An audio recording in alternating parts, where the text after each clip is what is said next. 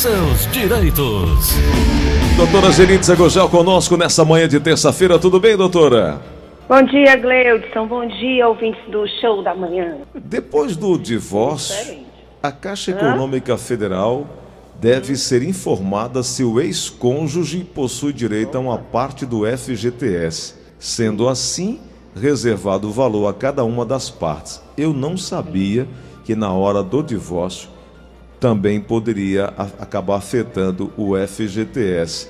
No olhar da, do direito de família é bem mais amplo, mas dentro do olhar é, do trabalho, doutora, é, esse, essa, essa decisão da Caixa, isso é coisa recente ou já vem de há muito tempo e é o meu desconhecimento que está me pois deixando. É, Gleuton, realmente a questão da indenização trabalhista no divórcio, ela é um acerto e ela vai na divisão do divórcio, sim, né?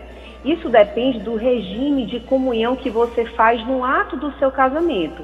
Então, normalmente, o regime que é adotado no Brasil é o, é o regime legal, ou seja, é o regime parcial de bens. O que é que significa? Que a partir do momento que você casa, ali da data do seu casamento em diante, a, a partir dali são devidos todos os, os, os direitos trabalhistas do seu cônjuge, bem como da, da enfim, do seu cônjuge, né? Seja ele a, a mulher ou o homem. Então, a partir dali são devidos sim todos os seus direitos trabalhistas. O que é que não é devido, por exemplo? O que é que não é devido se você sofre um assédio de forma moral, sexual? Isso aí não entra no rateio. Mas o FGTS entra no rateio sim. O FGTS, a multa rescisória, entra-se no rateio, mas entra no rateio desde o dia do seu casamento. Agora, se você, por exemplo, é casado pelo regime de comunhão total de bens, que é um negócio assim muito antigo, antigamente a pessoa escolhia o regime, né? Uhum, uhum. Quando não escolhe, fica no regime, regime parcial de bens, que é o regime legal. Mas antigamente esse negócio, não, a gente vai dividir tudo, desde quando eu nasci. Aí pega todo o período para trás, entendeu? Uhum. Digo assim, é, você hoje trabalha aí no sistema. Uhum. Aí digamos que você case, certo. né? Uhum. Digamos que você não casado e case hoje. A uhum. partir de hoje, sua mulher começa a participar de qualquer indenização sua trabalhista. Entendi. Mas anteriormente a isso, não. Ou seja, se você for demitido amanhã, ela só vai receber o de ontem e o de hoje. Ah, tá. Mas o de anteontem para trás, ela não recebe. Tá. Doutora, estamos na Semana dos Namorados, a gente está falando uh, no momento do divórcio, e aí o que tem direito uh, sobre o FGTS. Mas falando sobre união, quando um, uh, quando um, um mais um viram nós, é natural que certas preocupações de cunho patrimonial ocorram ao casal. Em especial depois de atingida aí uma certa estabilidade financeira ou quando já constituído uma família anteriormente. Onde é que eu estou querendo chegar? Que a senhora falasse um pouco aí sobre, inclusive foi, acho que foi pauta aí no caderno CICE, né? O contrato Sim. de convivência ou contrato de namoro. Qual é a diferença e o que, é que nós precisamos saber sobre essa, é, é, essa questão, hein, doutora?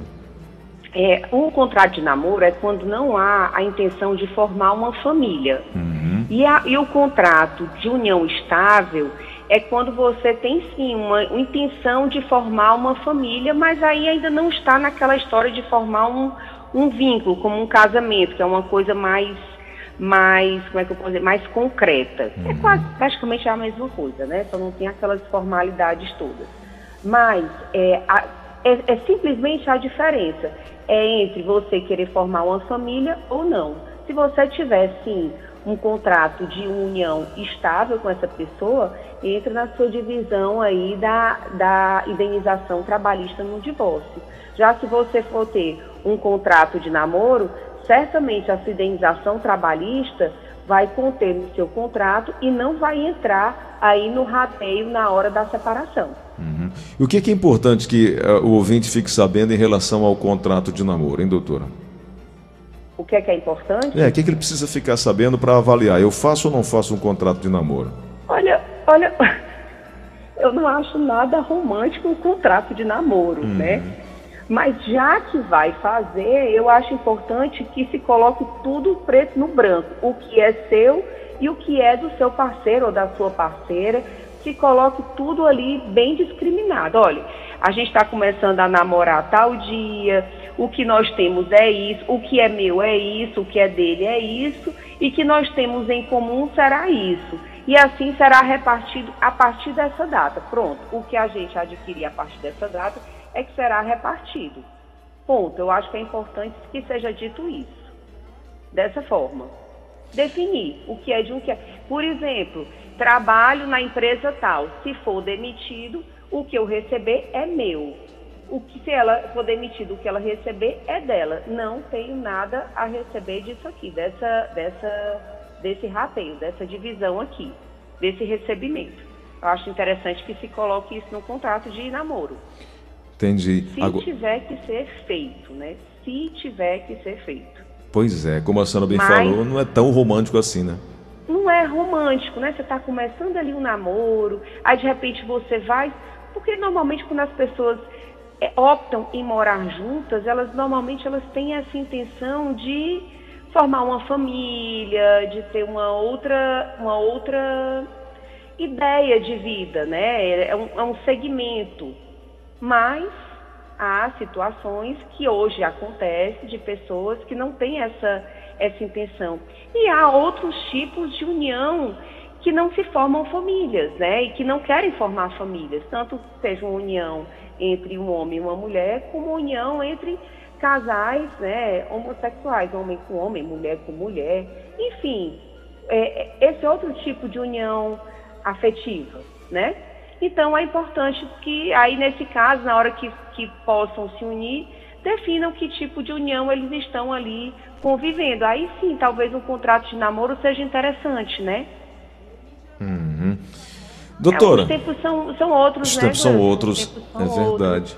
é. Né? A gente tem que pensar assim, a gente vê uma, uma a gente tem uma visão assim, é, uma visão hétero, mas a gente tem que ter uma visão mais ampliada, a gente tem que ter uma visão do outro como uma visão afetiva, né?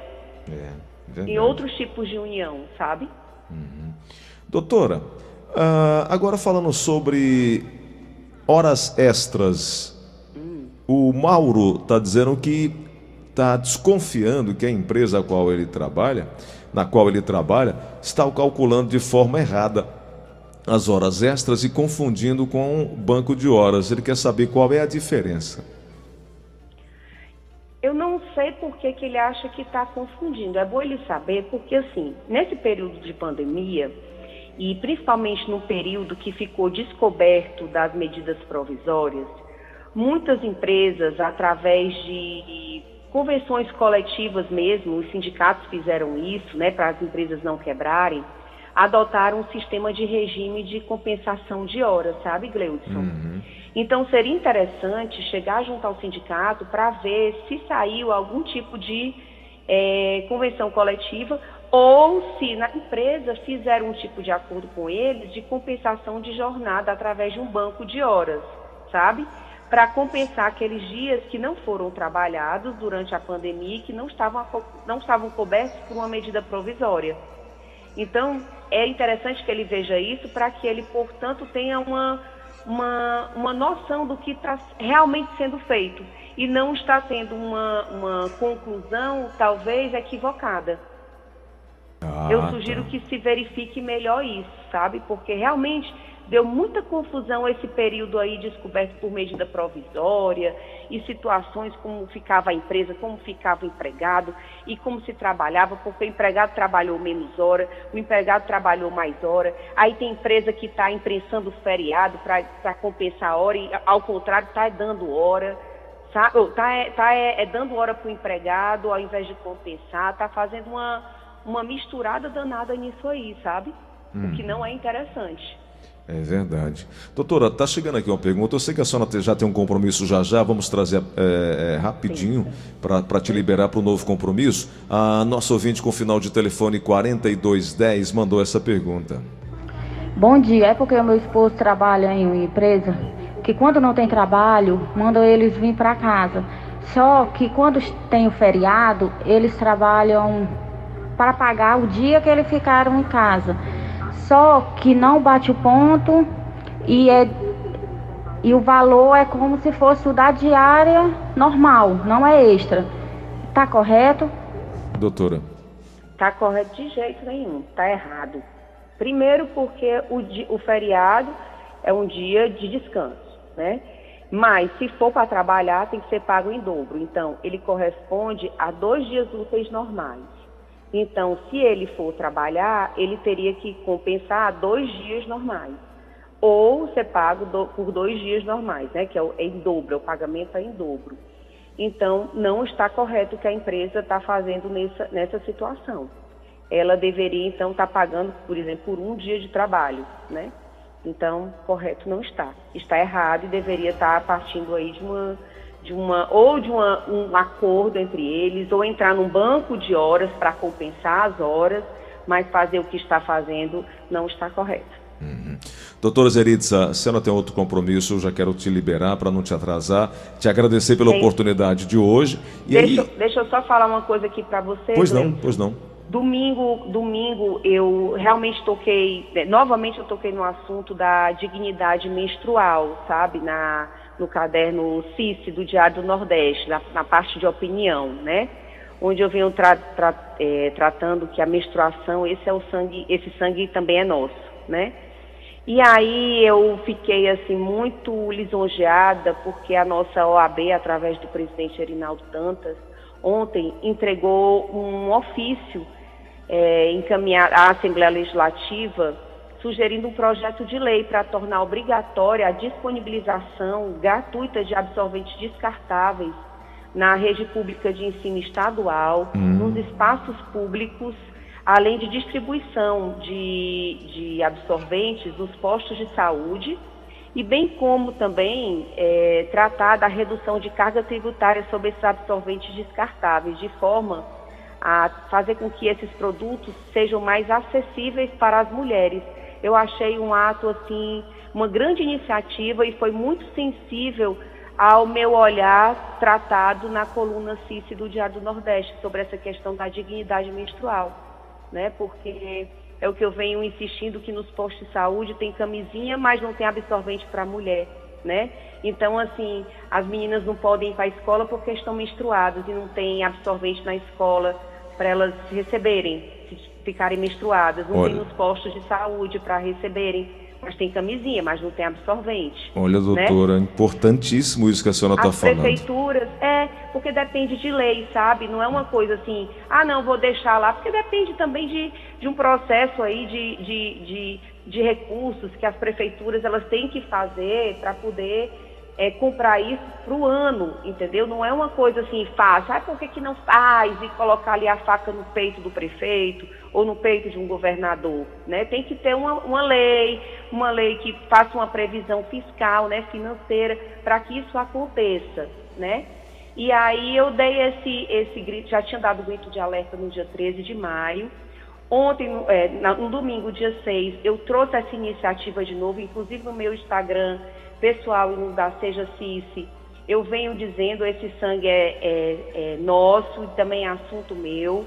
E aí o presidente da OAB, sensível a esse assunto, encaminhou um projeto, uma, um ofício exigindo um projeto de lei que foi recepcionado de uma forma muito positiva pelo presidente, é, pelo presidente da Assembleia, né? no, no caso o deputado Evandro Leitão e a esposa dele, Cristiane Leitão e eles estão dando encaminhamento a esse, a esse projeto de lei.